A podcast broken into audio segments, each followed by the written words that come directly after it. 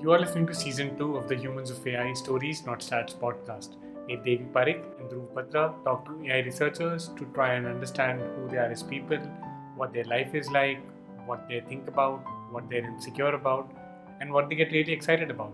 Questions that reveal the stories of their day to day life. In this episode, Dhruv talks with Yonatan Bisk, who is an assistant professor at the Language Technologies Institute at CMU. Yonatan talks about his love and fascination for TikTok, enjoying the simple moments in life, dealing with failures by talking publicly about them, giving back to society, and lots more. For more information about the podcast and the episodes, you can log on to www.humanstories.ai. And yeah, let's get right into the episode. Hey, Yonatan. How are you? Good. How are you doing? I like the. You've you've cleaned up dramatically. You no longer look like you're in the middle of a pandemic. I I shaved. Yes, from the last time you saw me, I did shave. Uh, I I went through a phase that I call my December uh, look, which is, but I think that has nothing to do with the pandemic. I go through that every. Okay. I see. I see. I think Jesse at one point we were I guess we were on a call or something to get I don't remember where he saw you as well and he was like, "Oh, I like that I like that Dhruv has just decided, you know what? I'm just going to own it. Like, you know that this 2020 sucks and I don't care." yeah that I, I i get that. I and uh, i think by the time november 2020 came around i had hit that mindset where i was ready to call it done and um, mentally i was checked out. So i went to, like i knew i was actually done according to my calendar like maybe december 10th and so i was still going to into the first week of uh, december into meetings saying look i'm sorry but i'm just not here mentally like i'm Yeah. you can you can see it on my face Yeah, exactly.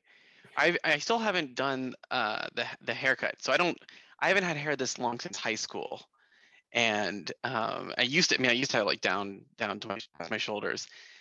And then at, at some point when the hairdressers all closed, it was like, well, what am I gonna do? And so I just I just left it. And now I can't it's like it's in this place where it's like I don't know, I guess maybe I can go back to a hairdresser, maybe not. It's just long enough now that if I really try, I can sort of make a bun for it. So then it's kind of okay looking. You- You're at that stage where you can just power through. Go for it, man. Like well, but then it's sort of I feel like I've just like cliched myself into professor life. What'd you do your first year of professor? Oh, I grew my hair long. I also probably need to have grown a beard this year just so I can just like completely, you know, wear t-shirts everywhere and be a cliche. Um, no, I'll clean up. Either that or you could, you know, go down the goth route, go full heavy metal, like just So after I had the long hair in high school, the next thing I did is I cut most of it back, but I kept the bangs to the side. So I had like an emo kind of thing where it was just covering one eye. mm, Um, and it took me a really long time to slowly get my bangs higher and higher. It was like I would so I'd worked so hard as a kid to get bangs past my eyes that the idea of like cutting them shorter and like losing that and then having to like ever do it again, I was like, I was like, I can't give up on this. I have those long bangs. I must keep those long bangs. Um, but yeah, I don't know what the next stage is for me. I think I've already received uh, answers to a couple of questions I was going to ask you. this is good. This is excellent. But maybe we can maybe we can officially begin. Um, Sure. So, Yonatan Bisk, welcome to Humans of AI. Um, Thank, you. Thank you for having me. and thank you for thank you for agreeing to participate. Um, so the the rules of the game are: um, I have a sequence of questions for you. Some are light and may not require much thought. Others may require a bit more consideration. So take feel free to take your time um, and pause to think. If you want to skip a question, we can do that. But when in doubt, if you can err on the side of being open, transparent, vulnerable, we'd appreciate it. Sound good? Sure. Yeah, of course. Okay. So what were you doing right before this call? Oh, well, that's not hair related. Um, no. um, I'm so what I was doing right before this call is that I just ordered this little kit to um, it's like a little stand for a Raspberry Pi camera. And so I was just looking at all the little acrylic pieces and I was going to try to I was trying to decide if I had enough time to put this together or if I no longer had the dexterity to do something this tiny quickly. And so I um, I opted on the side of of waiting. But that I was unboxing it and looking through it. That's what I was up to. My this is my we're at my work desk right now, and this is my fun desk.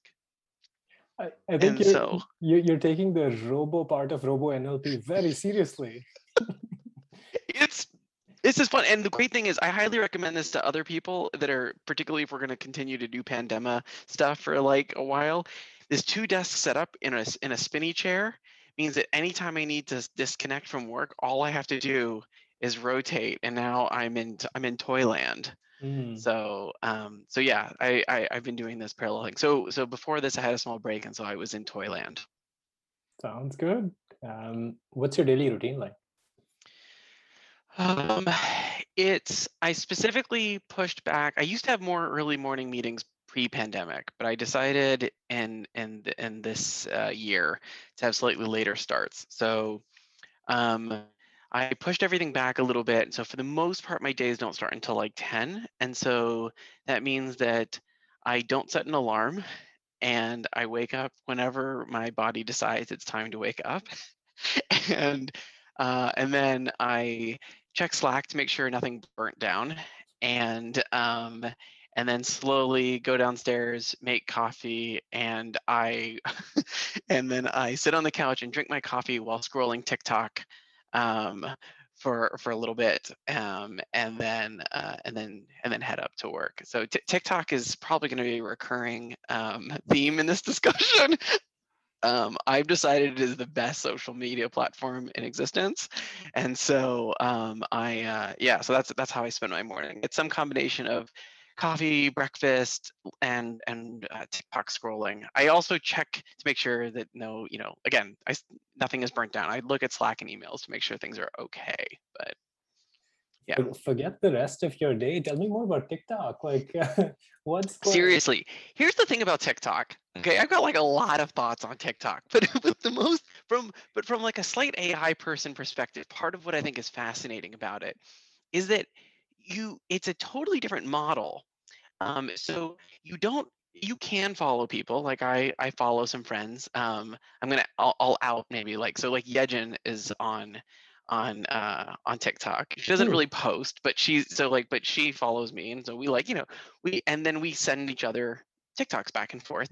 And then because of the messages being sent, or like also just the amount of time you spend watching. So if you watch a video more than once, like all these sort of little subconscious habits, the the algorithm caters to you.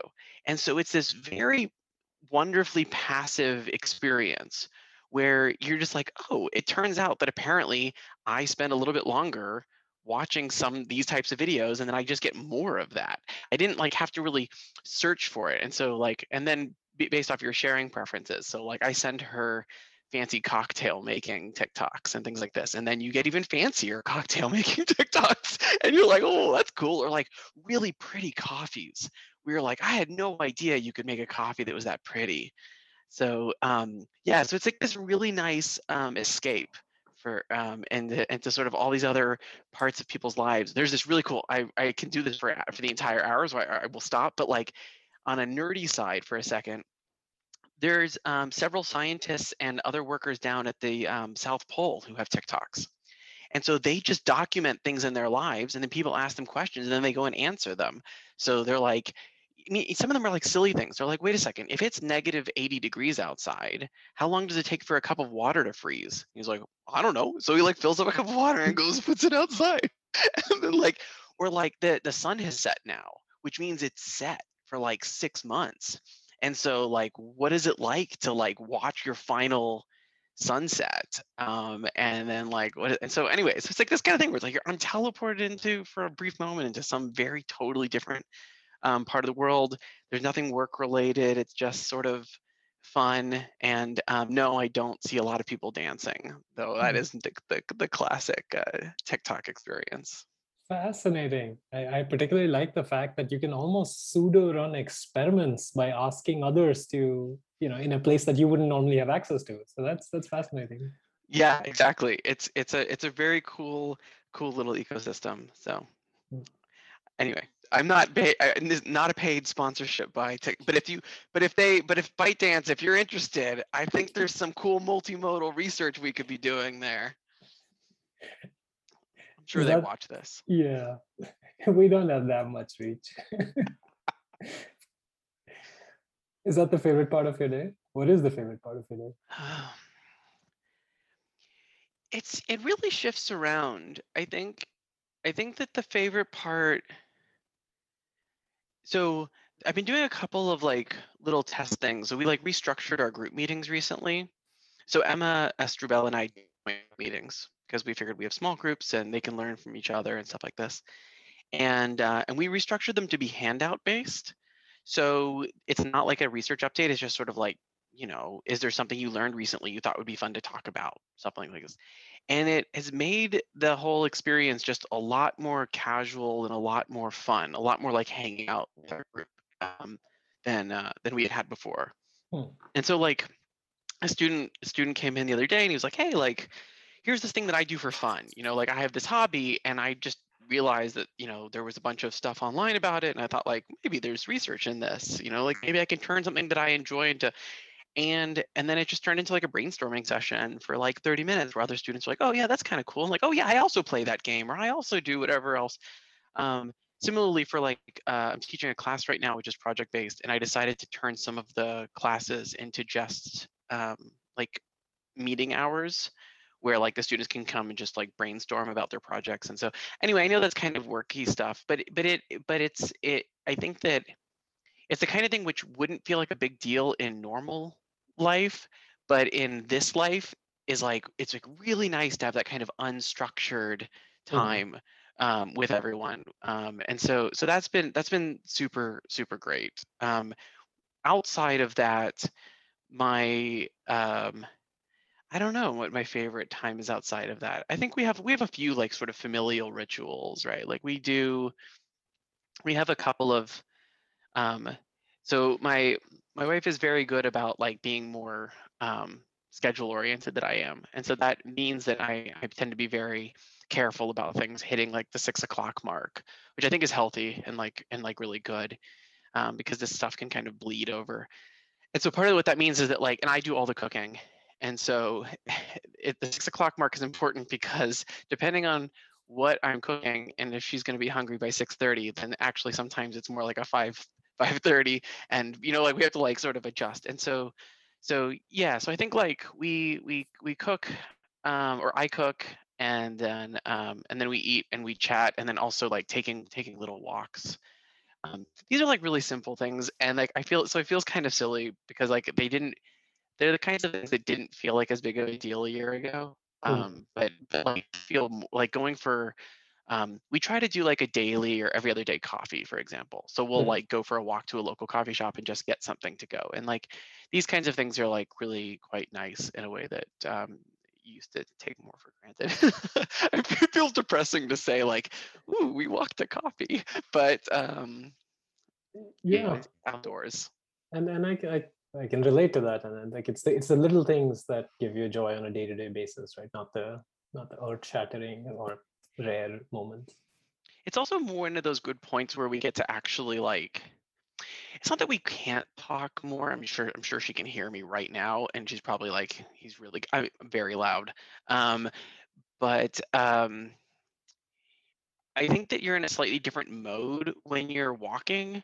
And so like I feel like we, you know, different topics come up when you're when you're sort of on a walk than when Mhm. you're like sitting sitting at dinner. Um and so it's sort of like we like sometimes if we're sitting at dinner and talking it's uh, you know oftentimes it's things like all right well what else do we have to accomplish this week are there any other errands there's like it's like more of that kind of chatter and a little bit less sort of like how you doing chatter Hmm, and i feel like on walks you do a little bit more how you do in chatter and so that's that's quite nice Yeah.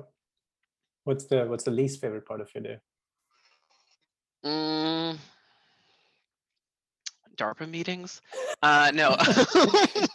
That I can promise you, we probably do have the reach of. Like, I'm sure there's a DARPA PM we could get in touch with to show this video to. um, I no. What is the least favorite part of my? Um, I don't. I don't know. And this is definitely one of these bad things where I. It's not that things aren't bad. Like lots of things are bad. Um, but I tend. But I. But I have. I'm very forgetful when it comes to bad things. This is like a weird personality trait I realized at some point where, um, if something really sucks, I like tend to forget about it, and then so that I don't have to uh, like it, so it doesn't weigh me down anymore. And so then I'm always like, oh, everyone's always so nice and everything's always so good. And then like people are like, really? Because what about this thing that just happened? You're like, oh, I forgot about that. Um, yeah, I think the thing, the the worst part of the day generally is realizing that you um or one that I've I've overcommitted like is it's and it's the moment and it happens almost every single day where I realize I've been going through a bunch of meetings and I've gotten kind of excited about various things that have come up. And I've started thinking about like, oh, it would be really nice to be able to follow up on that. Like, you know, I I really want to like, we just had a good discussion and it'd be like, and, and a student brought up an idea and I was like, it's an idea that I'm familiar with, but I haven't thought that much about. And so I think to myself, like, and I have a notes file that I take notes after every single student meeting about like how things are going and what things should be followed up on. And so I'll like write down, I'll be like, I should like 100% like spend some time just mulling on this, right? And then you get to the end of the day and you're like, I 100% cannot find the time to sit and mull on this, right? There's no way for me to do that and my TikTok. Um, um, and, no, and, like, and, there may be multiple such meetings, right? You may have gotten excited about two or three such things. That's right, exactly. It sort of starts to compound, and then you're kind of like, okay, this is, and so one of the big things, my big takeaways actually from this is maybe a more general comment on first year faculty stuff, is that um, one of my big takeaways is that I actually do, I don't want that to be a lasting problem. I want this to be something that I fix. And so part of what that means, sorry, collaborators, is that I'm planning to decrease a bunch of collaborations because I don't feel like it's not that they aren't fascinating, but I don't feel like my students are getting as much of that sort of like um, out of meeting, you know, contemplation time that they, you know, I would like to be investing because I'm context switching to, you know, to some other, you know, responsibility or some other, you know, whatever thesis committee or whatever it might be. And I, I like all those things, which is what makes it hard. Um, but I think it's like it's like learning that I have to do this prioritization within the things I like. Right? It's like I like my again. It feels weird saying this all out. I like my students most. Sorry, everyone else. you're, you're like, and then and then I, and I need to like you know I need to to do that. And then similarly with like you get really excited about service things, right? You're like, oh, there's like some really cool stuff I could do in terms of structure of the department or other kinds of things. And you're like, okay, but like again, I like my students more. So I need to like moderate that. And so so I think the worst part of the day is sort of when you're doing that accounting afterwards and you're like, I've just put in a full day. I feel good about all the meetings that I had. And then you're thinking about all the things you'd like to be able to now do. And then you realize you sort of can't because you have a whole nother full day. So like when you know, if you're going to cook dinner and take some amount of time off or stuff like this, like when are you going to do that that thinking? And, and you you've just run out of hours. So it means some reprioritization. So I've been thinking a lot about that. As a more general note, if anyone is watching and they're junior faculty and want to talk about these kinds of things, I'm more than happy to do that. I feel like there's this is like one of those things which is like hopefully learn from others' mistakes. Yeah, and uh, to be honest, I'm I'm really uh, impressed and happy for you that you're catching this early because uh, it can almost feel like you can get trapped into a cycle of increasing collaborations and it's not till you know several years later where you realize that you've you've gotten yourself permanently trapped in that in that cycle. So i, I wish you well in this endeavor. Thank you. In my in my pruning process. Yeah. So on the on the note of like trying not to overschedule. Um, are you a planner or do you operate more on gut feeling, go with the flow? Um, I am. This is one of these things that I think is a fascinating question because I think it is a. Um, I think it's super. Um, it's a it's a super subjective answer. So I have this question. I have some version of this thought a lot um, with with other people, I am a I consider myself to be pretty easygoing, except when I'm hanging out with easygoing people who think that I am a pretty intense planner. Hmm. So so so I and, and I does, a, the, and does the converse yeah. happen? Do you find yourself hanging out with planners who think you're just yeah, a so, slacker? Right. So my in particular, my wife thinks that I am a complete airhead who doesn't keep track of anything. So so Hmm. it, it's yes, I I think it's sort of it's one of those things where I think we're, we're we we all have other people in our lives who are more or less structured than us, and then it, Mhm. and so we we we're trying to find our our space. There are there are I I have aspects of my life where I feel like they have to be messy, and I think creative things are like this. So like this desk is a total mess. like it like it sort of just has to be. If this was organized, I feel like I couldn't I wouldn't be able to get anything done. Um, but then there's other places which are incredibly organized. So like I was noting that um, I have a spreadsheet which lists every single responsibility that I have to do with uh, day level countdowns to all of them, and then I have a row for every student and there's a column it's like a google sheet that's set up and so then every weekly meeting there's notes that are filled in for that we add another one and then we can see how things are progressing or not progressing through time and when deadlines are met or changed then they get moved into the archive section of the sheet so then i can then do a look back and see what things were actually so like there are things that are like super crazy organized and then there's like creativity which which i feel like sort of can't be um, and so it, it kind of depends on what aspect of my life we're, we're we're we're dealing with if if that makes sense. Yeah, yeah, that makes sense. Um, then do you end up struggling with procrastination? uh, constructive procrastination? Yeah. I'm always doing something constructive. Um or like besides for tiktok. Um but but for for the for the most part it's so for example one thing that i'm doing right now um is that i got so emma and i are designing a new course for the fall Hmm. and like that is just this crazy fun new idea and so that means that anytime i have a moment it's like well what if i what if i start you know lesson planning? What if i start doing some of the prep for the projects for that? Right? And it's like totally constructive but it is also definitely not what needs to get done right now Hmm. um, and so that's that's mostly what happens is or like i and i'm happy about all the things i do so like the other thing i i guess a couple months ago now i realized that my website wasn't um, didn't meet accessibility standards and and so there were a whole bunch of problems you know like i had put alt text on images but i i didn't realize for example that you should put a tag that indicates the language of the um, a page so that screen readers and stuff like this can sort of function properly. There's like a whole bunch of this stuff and so um, i spent like every evening for probably like a week just like redoing large chunks of my website to make it everything as sort of as compliant as i could and it's like i'm glad that i did like i feel like that's like a good positive thing also probably not if someone was like what's the most important thing you could be doing this week with your extra time? It was like definitely not that. Hmm. so so that's that's more the kind of procrastination that i tend to do. It tends to be of this form where i i decide that there's something else that is going to get upweighted that clearly doesn't need to be upweighted right now but seems more fun than whatever um i'm cur- i read yeah there's a whole list of these things. So like i i can just keep going on of these like sort of side projects that were like i think are good but they're just not they're not the priority Makes sense. Makes sense. Um, are you competitive, Yonatan? I used to be.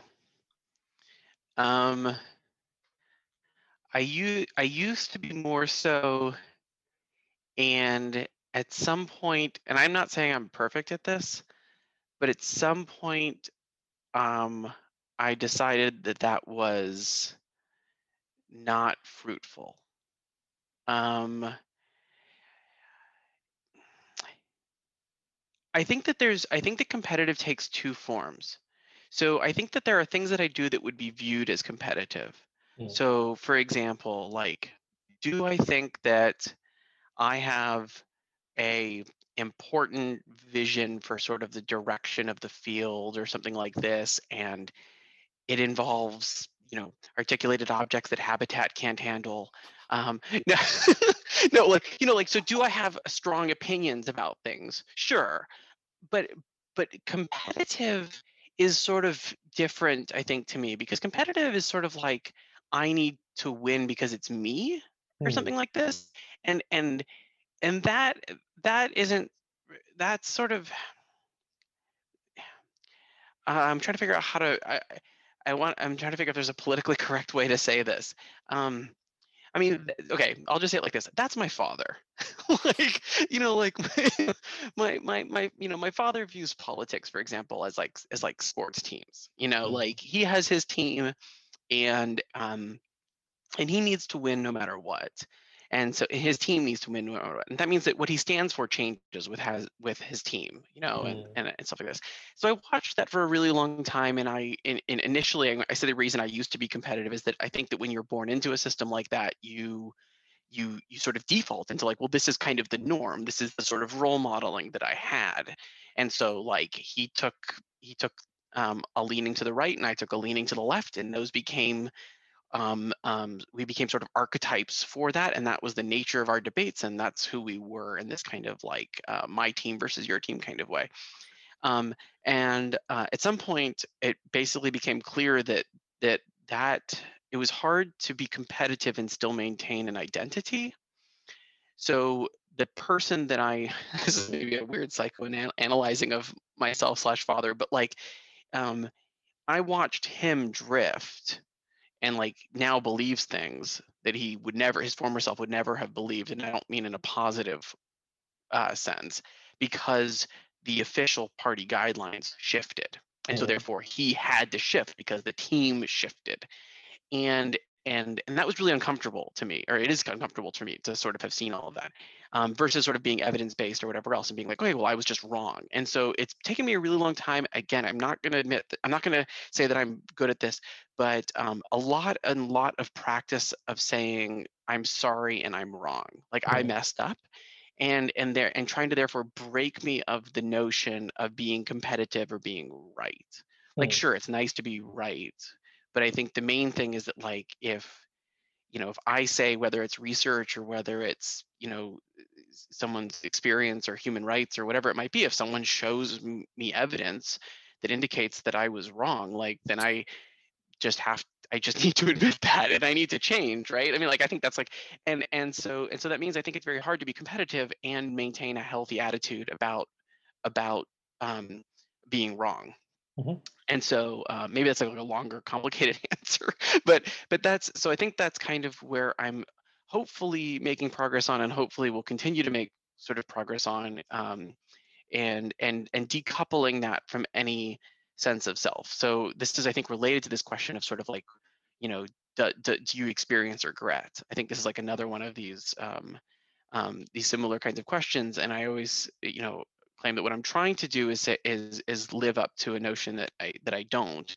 because you can if the person that made the decision had no like that you did at that time had, had did it to the best of their ability then you can't regret the decision. Like you you mm-hmm. did what you you know and so i feel like it's sort of the same thing with competitiveness and other and being wrong and stuff like this right? Like like that person doesn't exist anymore that person that was me five years ago um you know maybe i don't agree with them on a lot of things but like i also sort of can't feel too bad about it because it's not sort of helpful. The most the main the the only thing that's helpful is to figure out what was necessary for me to change so that i maintained that and then also if i was trying to explain or you know help others um, uh, through these things.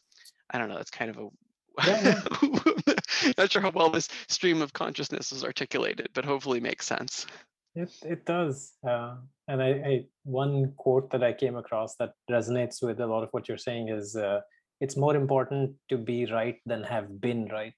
Which means that if you come across a piece of evidence that shows you otherwise, then well, just think of yourself after that piece of evidence, and now you've found the truth. It's not Yeah. important that you were there all along. So yeah, see what you're saying.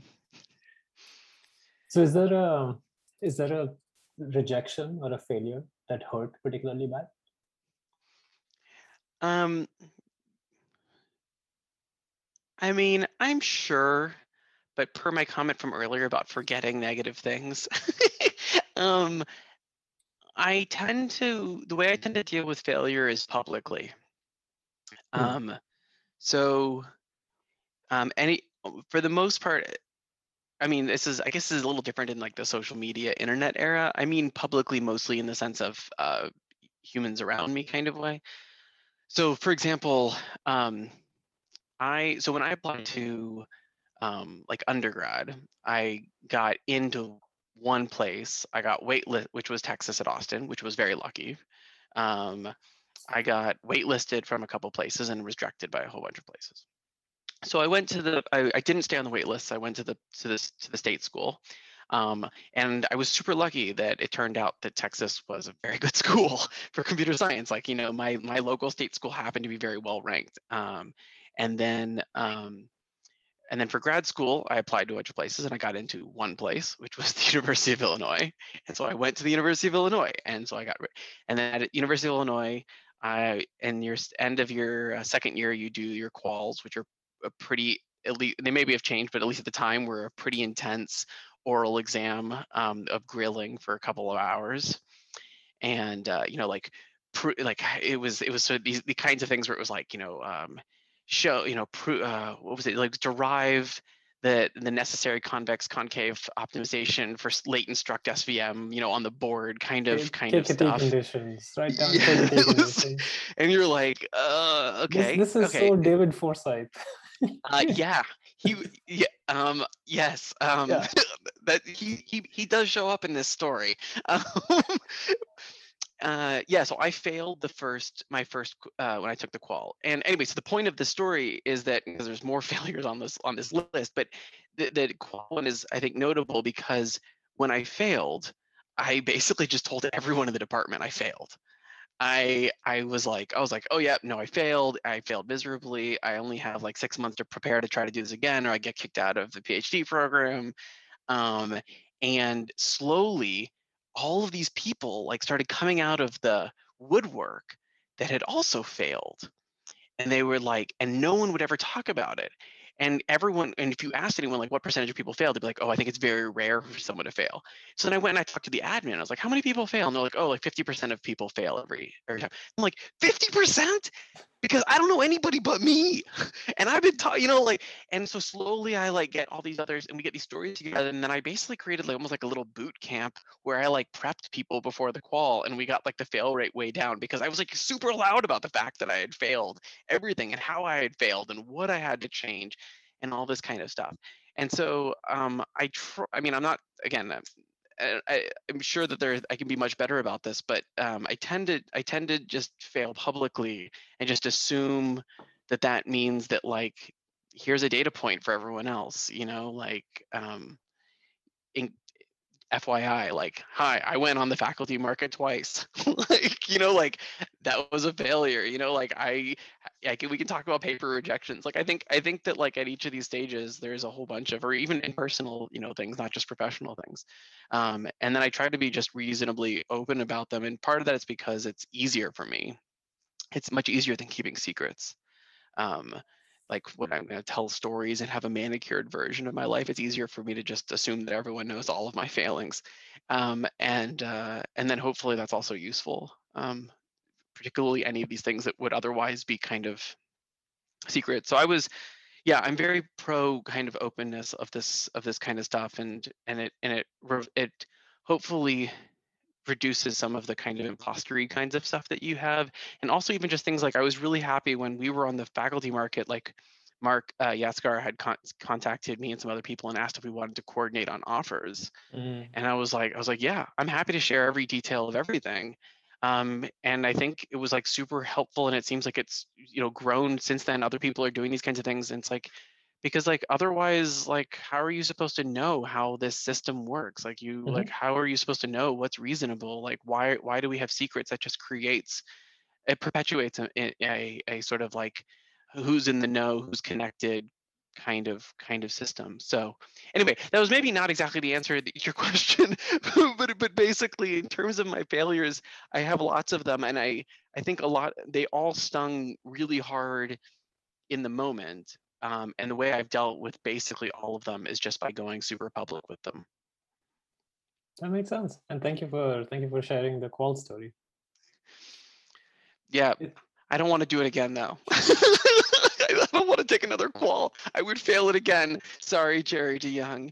Um, he was my qual chair, and he was um, Ray Mooney's advisor, um, and he he he uh, took me to task the first time around, and then David Forsyth took me to task the second time around. Yeah. Is there a so the converse of that question? Is there a achievement or a success that felt particularly good? So the thing that's interesting about that that is that well, the camera's probably sorry if the camera starts moving it's because um, the cat um, I saw the just- tail go by. okay. She's decided that she was going to start rubbing up against the monitor. Hi um, the interesting thing about that is that um, that's another one of those things where there's the event itself and then there's the there's the and then there's the thing that made it feel really good and uh, and there's i think there's sort of in two pieces. So for example like getting offers faculty offers was obviously like in terms of recent memory was like a very very big deal. Um having my then girlfriend now wife congratulate me was way more sat- emotionally satisfying than the offers themselves were. Mm. um and and and i think oof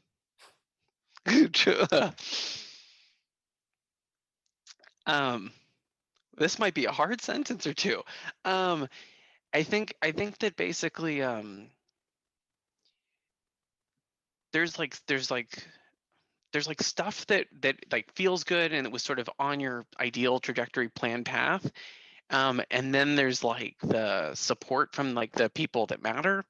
And uh and like the support from the people that matter is like those successes are don't mean anything if the if the people you know aren't aren't there right? And so you know e- even things like um, very recently as in like this week we're trying to figure out like about like buying a home or something like this right? And like even though we're married and everything else like when she says something like well you know like if we're going to end up living in this house for like five or ten years you have that moment of like oh my gosh like oh that's like you know like and and so it's those are like the those things like just yeah I, I don't know maybe it's not to be like really sappy or whatever but those, those are the things that matter like a substantial amount more and so it's you, need like the thing to happen in your life so that they can comment on it but it's the them commenting on it that actually is like the thing that matters um um not so much the the thing itself or not as much the thing itself Yeah, yeah. That, that that eloquently said.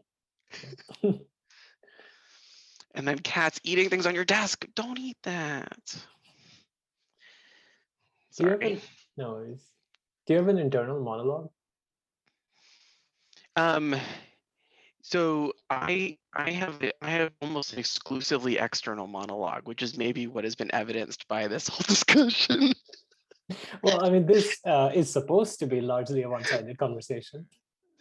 Yeah, but I mean, but I think that like also these kinds of stories that I'm telling about like failing publicly or whatever else, it's like the way that I deal with things is that I basically just talk about them and I almost basically never talk about them to myself. I talk about them to everyone else. Hmm. Um, so um, it, um, I probably should spend more time thinking inside my own head. Um, but um, yeah, so I do. So so in in the- in the so the the actual answer to the question is yes, I have an an, an internal monologue. But the also answer to the question, which I think everyone who knows me realizes, is that it's very hard for me to shut up because I tend not to run that internal monologue I tend to just say it. And so um, then once it's out of my mouth and I hear it, I then say like, oh, is that actually what I think? Is that actually? And it's like, and then I have to like reason about the whole thing out out loud. Uh, my wife's the exact opposite. She does everything internally, and so she so during this house buying process, every single time that my mood changes about something, I say it. I'm like, oh yeah, I do. I, th- I think I do like it. Or, ah, maybe I'm writing it off. And she's like, I feel like, would you just please, please stop. Just tell me make up your mind and then tell me how you feel and i'm like i'm we're currently running the sampling procedure together um and, That is Uh, hilarious. You are watching the process unfold live. You, that's you right may as well be seeing the neurons fire.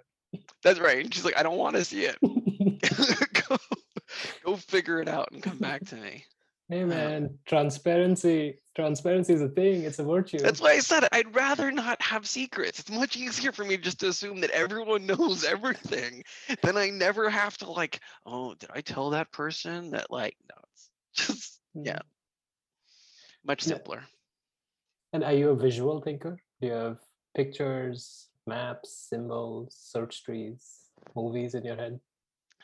Yeah, I um generally speaking, that's how I reason about a lot of things. Um and sometimes that manifests in terms of uh you know, uh in terms of gestures and things like this. Um it's it it so it, it, it's frustrating sometimes because um it, it, then you like you have like a thought and you and you can't articulate it um and so you're like i don't know what to, to use to do this and i never really spent the time to become artistic um and and sometimes i wish that i that i had like i'm, I'm pretty decent at like vector graphics kinds of programs um but not with like a, an actual pen and paper and uh, when we were kids, my my parents took a very uh, we took we had like a sort of gender neutral uh, um, upbringing. So the idea was that um, anything that my sister was exposed to, I was going to be exposed to, and vice versa. And so we ended Hmm. up basically like so we would both go to art camp together we both went to like science camp together um some you know she hated one like you know i liked it, whatever um but it meant that it meant that we had this sort of balance and so i did go to like a bunch of like art camps with with her and i was always jealous of being able to articulate since there were these kinds of more um, abstract or sometimes you know pictographic notions in my brain i was really jealous of the fact that she could actually like translate that down and sort of out in a way that that uh, that i couldn't um, but i talked really quickly and i was pretty decent at talking and that was getting me mo- most of what i wanted but i do sort of still feel like i've i missed out on on that and so sometimes you can you you viz things and you're like oh i can like totally picture this in my mind's eye but actually manifesting it is very difficult and describing it is quite difficult and so Hmm. i do like computer programs help a little bit in that regard like drawing straight lines is easier on a computer um, but um, Hmm. but yeah so it's kind of it's kind of it's kind of a mix but that's but ge- generally generally speaking i i do really like pictographic um visual like and visualizations of things more so than words i don't really like reading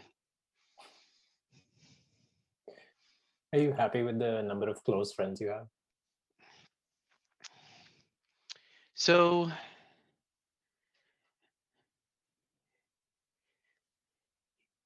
this is one of these really interesting um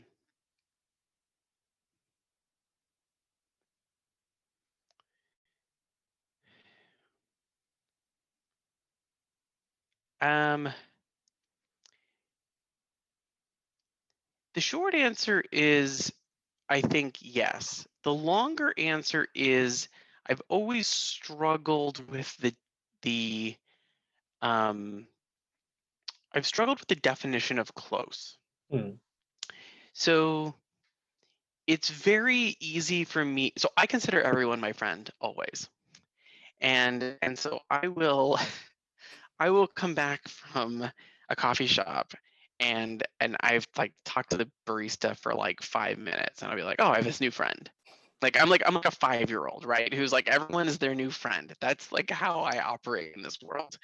And um and and I love this. And so like in Urbana at one point, I somehow just ended up always on the same ladies bus route for like for like almost a month and so like she and i chatted every single day i w- we were checking in on the status of her pregnancy like how things were going like we were like i was recommending cooking things to her and she was talking about like some new foods that her doctor just told her she couldn't whatever and like and so i would come home and then i would be like oh yeah no i just had a great chat with you know this lady. She's my friend. And then like everyone else like she's not your friend. Like are you gonna go hang out? And i'm like i don't know if she invited me to hang out i'd hang out. Does that make us friends? And um and so um and so like close friends i think is sort of this thing where it's like oh well, these are the people that have like stood the test of time maybe or something like this. But even that is sort of shifts. So like the people who were that i talked to the most at any one point in my life have have changed and um and they potentially or probably will again and then that thought is super emotionally depressing to me because then i'm thinking about like am i going to lose this friend and so i think I think the answer is like, do I feel like there's a reasonable number? Do I have, do I feel good about the number of close friends I have? Yes, in that I have enough close friends both in and outside of academia that I feel like I have um, circles that I can escape, you know, out of this world, and I have people that I can talk to in this world, and um, or people that were in this world and have left this world and have you know justifiable complaints about it and things like this. And so so i have what i would consider sort of a, a sufficiently nice uh, support network of people that i can sort of tap into depending on kind of what headspace um, i need to to be in. Um, but i also um, sort of always feel like there is something I, I never have that I've I've always lost something. So like in grad school, my first two years, um, I didn't know anybody, and I was like figuring my way through. And my default was not actually to befriend the computer scientists. My default was to go find normal people. And so, um, hey, we're normal.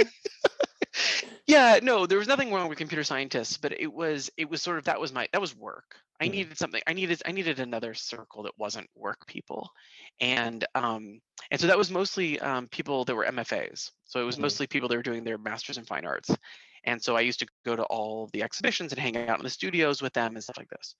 And I don't have that anymore. You know, like I still know those people, but like we've drifted apart. They you know their job market is super hard and they're trying to do art in all different kinds of places and i don't catch up with them. And so when you say like am i happy with the number of close friends? Like yeah but do i feel like i'm do i always sort of feel like i'm i'm missing something? Like like at various points in my life did i have a group of close friends that were that were you know different from me in an important way that i no longer have? Like that i think is also true and i and i worry sometimes about narrowing.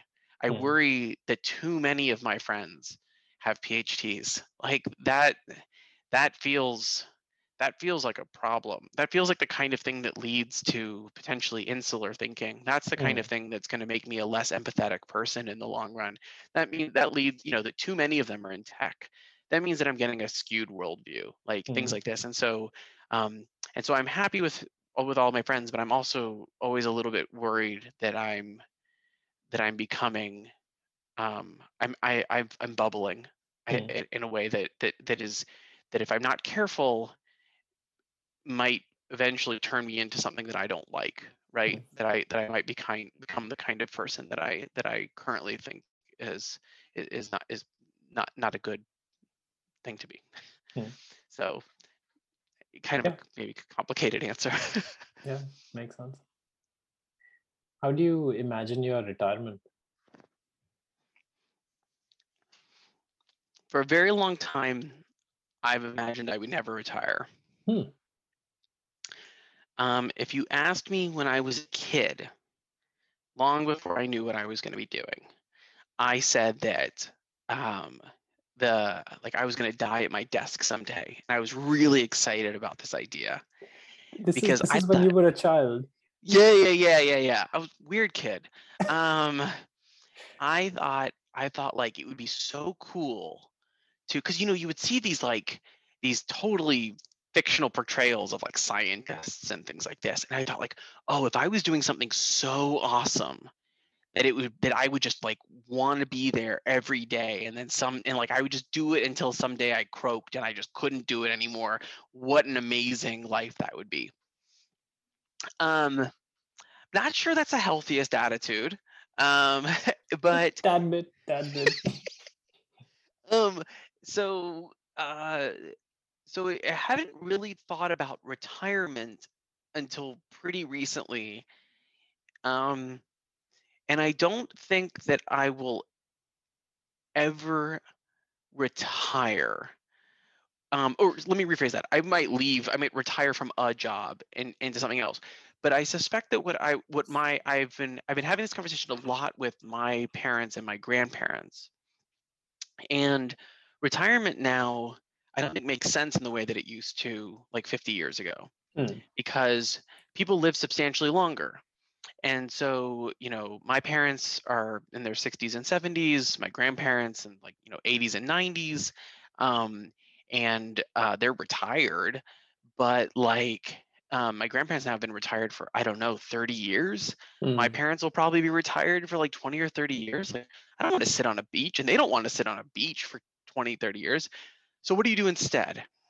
And I think what you do is you use that time um, so ho- hopefully you're you know living your life the way you're to the best as you can until before that but you use that time if you can afford to um, to do the things that you can't afford now. For example um, the conversation i've been having with my mom is she's a lawyer. She's like well if i have enough money to be retired then i have enough money to do pro bono law for the next 30 years. Hmm. right? These are there's a ton of people who can't afford a lawyer. I don't need the money so therefore i should you know try to rebalance society a little bit by by being that person and so i feel like i don't know what that looks like for me yet but i feel like that's kind of the same answer Hmm. right is sort of like for those of us who are you know lucky enough to be you know drawing you know comfortable salaries we're very well educated we're very well connected um, you know we obviously should be giving back now and i think hopefully as academics we're you know that's part of why we're even doing this in the first place but um but for sure if we're at a point where we literally don't need to draw a salary again for the rest of our lives then that feels like that's the point at which we really need to switch sort of philanthropically. And so maybe that means you know teaching at lots of local schools doing lots of local um, enrichment programs um, you know helping with um, you know test prep i don't you know i don't know exactly what what that will look like or how what's the most effective way for for me to use my position or my education. Um, but but that's kind of what i think of in terms of what what retirement is. Retirement is if you no longer if you if you as the well educated person that you are no longer need to draw a salary what can you now do in Hmm. terms of social benefit? Because you don't have to worry about capitalism Yeah. Yeah. Makes sense. so i mean the, the thing that i love about this to be totally honest like is i don't want to like because i feel like there's a there's a there's a natural criticism here that someone listening which is like oh this is all fine and good for you know kid in his 30s to say or whatever um like we'll see if he lives it and that's part of why i think it's important to be super loud and about and like open about everything right is that like i do really want there to be accountability Hmm. right? So if someone were to show up so if i was if i'm 60 and someone's listening to this and they're like well he's 60 like what's he gonna do? Like i think they should just basically knock on my door and be like all right buddy what altruistic things are you doing? You know like how are you how you know like how are you spending your time and your money? Um and and and not and then from my perspective in terms of personal growth right is to make sure that like i at no point take any offense to that question Hmm. right? Like is that because um i don't i don't want to like get into a place of complacency where i'm like uh, you know not willing to change or not willing to live up to the sort of ideals. I mean like uh, we never live up to our ideals maybe but we at least work towards them.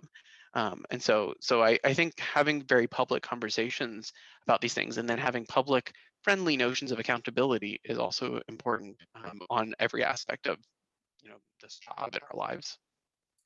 It sounds like you actively think about shaping the behavior of your future self by making commitments that will keep your future self on the hook and accountable. Do, do you think of your future self as a person you need to control separate from yourself? Um, yeah, in a, in a, in a sense, I, I do. Yeah, I think um, I think a lot about I think a lot about complacency. I think a lot about I think I think a lot about structures of power and privilege and how they perpetuate and how easy it is um, to um, when looking after oneself or one's you know closest family to um, to slip into into that perpetuation.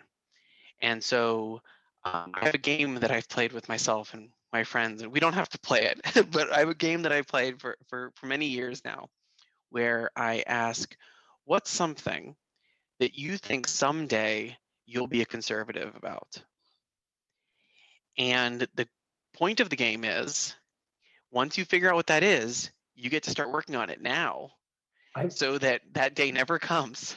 I've I've played this game. I've I've thought not not in, not phrased like that, but I've Yeah. I've thought of this question because I I also grew up believing what is my what what is the generation of my kids possibly going to rebel against me for? I am Right. fairly liberal, like I'm you know sure Yeah. consenting adults, you can do whatever you want, and like I think it finally came down to something like um cy- interhuman cyborg relationships or human robot relationships. I was like that feels weird like and i could totally see myself making the same kinds of arguments that other people have i'd be like oh i need to work on this So as long as as long as your thing is suffi- always sufficiently far in the future, it's probably okay. But but I think there's actually some ones that, and I'm not necessarily saying for you, but but when I talk with people, there's a lot of ones that when you when we start to dig into them, are are pretty local. So for example, like to take one that I think is probably not that controversial, but probably affects us all. I think we all in name are aware of global warming and climate change and want to take drastic changes. But I think there's uh, we all have probably some pretty conservative lines that we're not willing to cross in terms of our own personal comfort in order to eh, to make that change. And now I'm not saying that this is like actually going to happen tomorrow, but like if if like socially if we had a mandate that came down from the top, we're like, all right, we're going to fundamentally change stuff. So like conferences, no, there's no travel in the future. Period. Like we're basically banning. We're like vacations um like if you can get there via uh, electric car fine but we're not taking you know i think there's a lot of us who are sufficiently privileged that we would be like no like you've crossed some sort of line that we wouldn't be able to cross now we can discuss whether or not that's actually a fair thing but i think that there are a lot of these kinds of like things where we say oh yeah, I'm totally fine with basically any change for green energy. But what we mean is, I think I have enough money that I can offset the bad behavior that I plan to keep doing. And so that will keep it balanced. But if I actually had to change my behavior, I would I would basically be that loud conservative saying you're taking away my rights and you're taking away my freedom or something like this, right? Mhm. um and so i think there's like a lot of these these kinds of things and I, i'm not at all trying to point you know finger I, I think that i'm you know i'm certainly guilty of some of this myself. But yeah i play this game a lot because i think a lot about like how you know s- like, climate change may fundamentally restructure society over the course of the next 10 years. And you know if i buy a house that has you know natural gas in it or whatever else at some point I probably maybe right now should just spend the extra money to remove that you know like and and but the, but then there's that part of you is like oh but like why should i have to do that if other people in society aren't taking as for you know like and it's like okay well then you that's a conversation i need to have with myself about accountability with myself and again i'm not even claiming to be even remotely good or perfect at oh google thinks i was talking to it. I'm not talking to you google. Um but um oh shh, shh, stop stop stop no stop talking. It's it's fine i can't hear anything. Eh, but it may be dis- it may be disruptive to you but i, I can't hear it okay google just said i found you a result on how to be happy with money. Um, and then it started going off. Um which but uh anyway so you know I, I play this game a lot and so yes i do think about sort of guardrails Hmm. i know that i'm failing in various ways right now. There are things that i do that are good. There are things that i do that are that are not sufficiently um and then i think a lot about like how do i make sure i don't get worse? And Hmm. then ideally where are the places where i would hopefully get better? And then also trying to be still like lenient with so as much as i want myself and everyone to change quickly realizing that generational change and other things like this do take some amount of time. So what is a reasonable leeway? And so I I tend to think about this in terms of like five or ten year kinds of things. Mm. what does my group look like in five years? Um, what is sort of that my carbon footprint look like in five years? And maybe i don't meet those goals but then that means in five years i do need to have a check-in where i reevaluate. Yeah. okay. Um do you think there's a point to life in our existence? Um, I grew up in a very religious household. And so when I hear that question, I, I immediately flip into that mode and then I say no Hmm. because that's a, a that's a that's a uh, a, a, a community that I that I left. Hmm. Um, but if I hear that question for for um, more generally, more open ended, and not in the sort of with the trappings of like, you know, the answer being God or something like this, then I think that my answer is closer to um, the point of life and existence is to improve the life and existence of other people. And, you know, hopefully not hated on the way. So don't be a total martyr, maybe, but like that's that's that's that's the point because there is because the answer to the first question was no. There is no there is no um afterlife. There is no heaven. There is no hell. There is no punishment. There is no reward. So the only thing is that when you're on your deathbed, you get to look back and, and evaluate whether or not you think that people will remember you fondly. And the way that people will do that is if you may improved as many lives as you can. And so take this time and you try to do that. And so hopefully you feel good about yourself when you're lying there. Fair enough. On to, on to even more philosophical things. Pineapple topping on pizza. Yummy or abomination? Um, as it may may come as no surprise to say, I'm unwilling to call basically anything an abomination. Um, I personally am only okay with pineapple on a pizza if it is also combined with barbecue sauce. Hmm. Um, I think that it needs um, other flavors to counter, you know, and balance it. Um, but this is probably because, though I have not been tested for this, I suspect I might be a super taster, and I find a lot of flavors very intense that other people do not.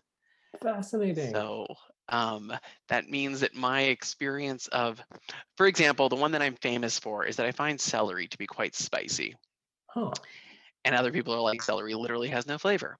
Yeah. Or if you okay, but I I contend that if you juice it, you would taste that it is spicy. I think a juiced celery is very spicy. Um, um, but, but it's not what, I- what could possibly be the mechanism that would explain someone like me uh, experiencing spiciness when it's juiced but not when it's solid? oh, I think because it's because it's so much more concentrated. I think that the I think the celery juice is so much more concentrated that maybe you would notice it. Hmm. or one would notice it. Um, I like spicy things, but but that's one of those kinds of things where like oftentimes when we're cooking, I'll like I'll start grinding something and I'll be like, "Whew, gosh, that's an intense smell," and then then like show it to like whoever I'm with, and they'll be like, "What?" And then, like, so um, so that may be informing my pineapple uh, experience. I think pineapple is one of those quite strong flavors, um, and so you need some other things to kind of to, te- to temper it. Um, but I, but I, um, with all due respect to the Italians, um, no, no one owns any one dish or cuisine. It's all, it's all shared, and so if people like it, do whatever they want to the pizza. Hmm. So uh, by by inference, by you, know, you one would deduce that you do not believe in cultural appropriation either. Um, cultural appropriation. So ooh, this is a, this is like a this is like a really big question you just asked. Um, there is a difference between um, remixing something, appreciating something, and appropriating something. Hmm. So um, appropriation oftentimes takes the form of vilifying a community for some aspect of their culture and then taking their culture and then profiting or making it your own. Hmm. That I think is bad. You cannot persecute people for their pizza and then get rich off of pizza. Um, though that is what we in the United States do to basically every minority group. Um, we being a bunch of white people. Um, appreciation and remixing and stuff like this is good. So Hmm. praising people and and elevating them for their culture and their cultural identities, and then being inspired by their spices or their mixes or their music or whatever else, and um, and and you know building it into your own with appropriate um, um, uh, notes of sort of you know homage and respect and everything else i think is fine but it, it does have to be done um, appropriately and carefully eh, yes um, and it's very and you can't you can't claim that you're doing the latter if your society is doing the former Yeah. so anyway that was a that's a big question yeah, yeah, no, I, and I didn't mean to spring it up as like a gotcha question or anything. That's not the intent of any of this. You know, no no i understand i understand what is some of the best advice that you've gotten or given, or would would give to your students, your nieces, nephews, kids, next generation? Um, so for students, my favorite piece of advice is the one that came from from uh, Jerry uh, DeJong to me um, when I was having a really hard time um, being okay with publishing. I basically felt like anything that I was going to put together was not going to be complete. I was like, want you know, like there's no there's no manuscript that's ever ready. It, it, it could always have more experiments. It could you know I, I could also you know and the second that you submit it you've already started thinking about something else. So by the time you present it at the conference you think it's outdated and not interesting. So and he said it's you know you're viewing publication the completely wrong way he said every paper is just raising your hand once in a conversation with the community. Hmm. and sometimes you'll try to raise your hand and the community will say nope you're not ready. Um, um, oftentimes you'll raise your hand successfully and people will listen and then not change on it. But if you get if you raise your hand enough times if you're able to raise your hand enough times then you you get to start steering the conversation. Um, and and that i think is nice and i think about this also in terms of other aspects of whether it's you know voting and local elections or whether it's donations and various charities and stuff like this is sort of understanding that like there's always an issue there's always a paper that, that you're trying to do or there's some or there is a a bill that needs to be overturned or there's an election that needs to be won but there's sort of this maybe slightly there's like this lifetime level thing which is like what you want to see the scientific community change or what you want to see society move and that's like the important conversation and if you if this hand raised didn't wasn't successful or if that whatever like um that sucks but also like um the sort of perspective that like uh that's also not a victory if you did successfully get it like you know just because you got that paper in is not like what matters is whether or not that conversation is shifting whether or not we're moving society in the direction we want it to whether or not we you're actually pushing academia um, whether on social issues or on a scientific issue in a, in a positive um, uh, direction or in a direction that you think is important. And so it's like that kind of, I, I really like that sort of analogy of, of like sort of raising your hand. It's like you, that's, you, no one would ever claim that raising your hand in class is sort of means that you uh, like, oh, well, that was all of seventh grade was that you raised your hand that one time. Okay, you're done. you know, like, um, and uh, and so, uh, so that, but it, but it is an important piece of it and so i don't know that, that perspective was quite was quite nice for me i think I think that's a beautiful metaphor. Um, it it captures nicely the sense of uh, conversation, of one bit of contribution, of the role of you know getting acceptance and not viewing that as the end of a conversation. I think so. It, it, I think that's a Yeah. that's a really nice metaphor. Those were all the questions I have, Yonatan. Is was there anything that uh, is there an aspect of your life that we didn't cover that you feel uh, we should talk about is particularly representative? No i don't think i'm interesting enough for that oh, I strongly disagree. um, i um i uh no i'm i'm it was it, this was it, was- it's lovely to be it's lovely to be um you know i think i think maybe the thing that's important to this particular conversation is is the reaction i had upon you asking if i would be part of it which is um how in the hell am i even remotely in the appropriate like caliber of person for for for Dhruv to include me in in these discussions among you know like you're looking at these lists and there's like in, in timnit and so forth and it's like these people are movers and shakers and important and i am not Um, and uh, I'm not saying if I am or if I'm not, but I think that in terms of just like um, being very public about some notion of uh, um, either humility or imposter syndrome, um, but, but that it exists, and uh, and I suspect it's probably on some level healthy to make sure that it stays that way.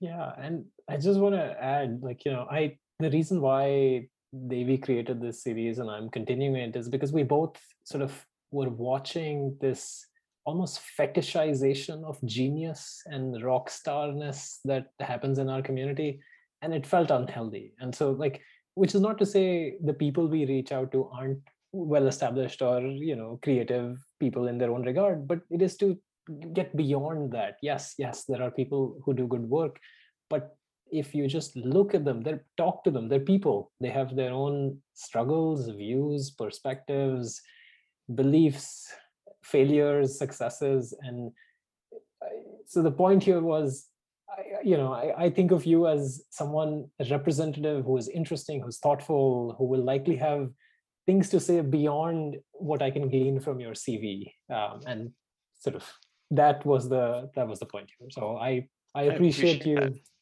Taking the time and actually actually engaging with the process and giving us answers that give us an insight into your life so thank yeah, you for that of, of course i'm happy to be a very open book um, and if and if any and maybe at some point I'll put together a longer list of failings to share so that uh, so that other people can can can see can see the full story for for themselves. Yeah, I think I'll look forward to that. I I I, I think other people will find value in that as well. Thank you, Yonatan. This was a wonderful. Yeah. Thank you for having me. Thanks. Bye.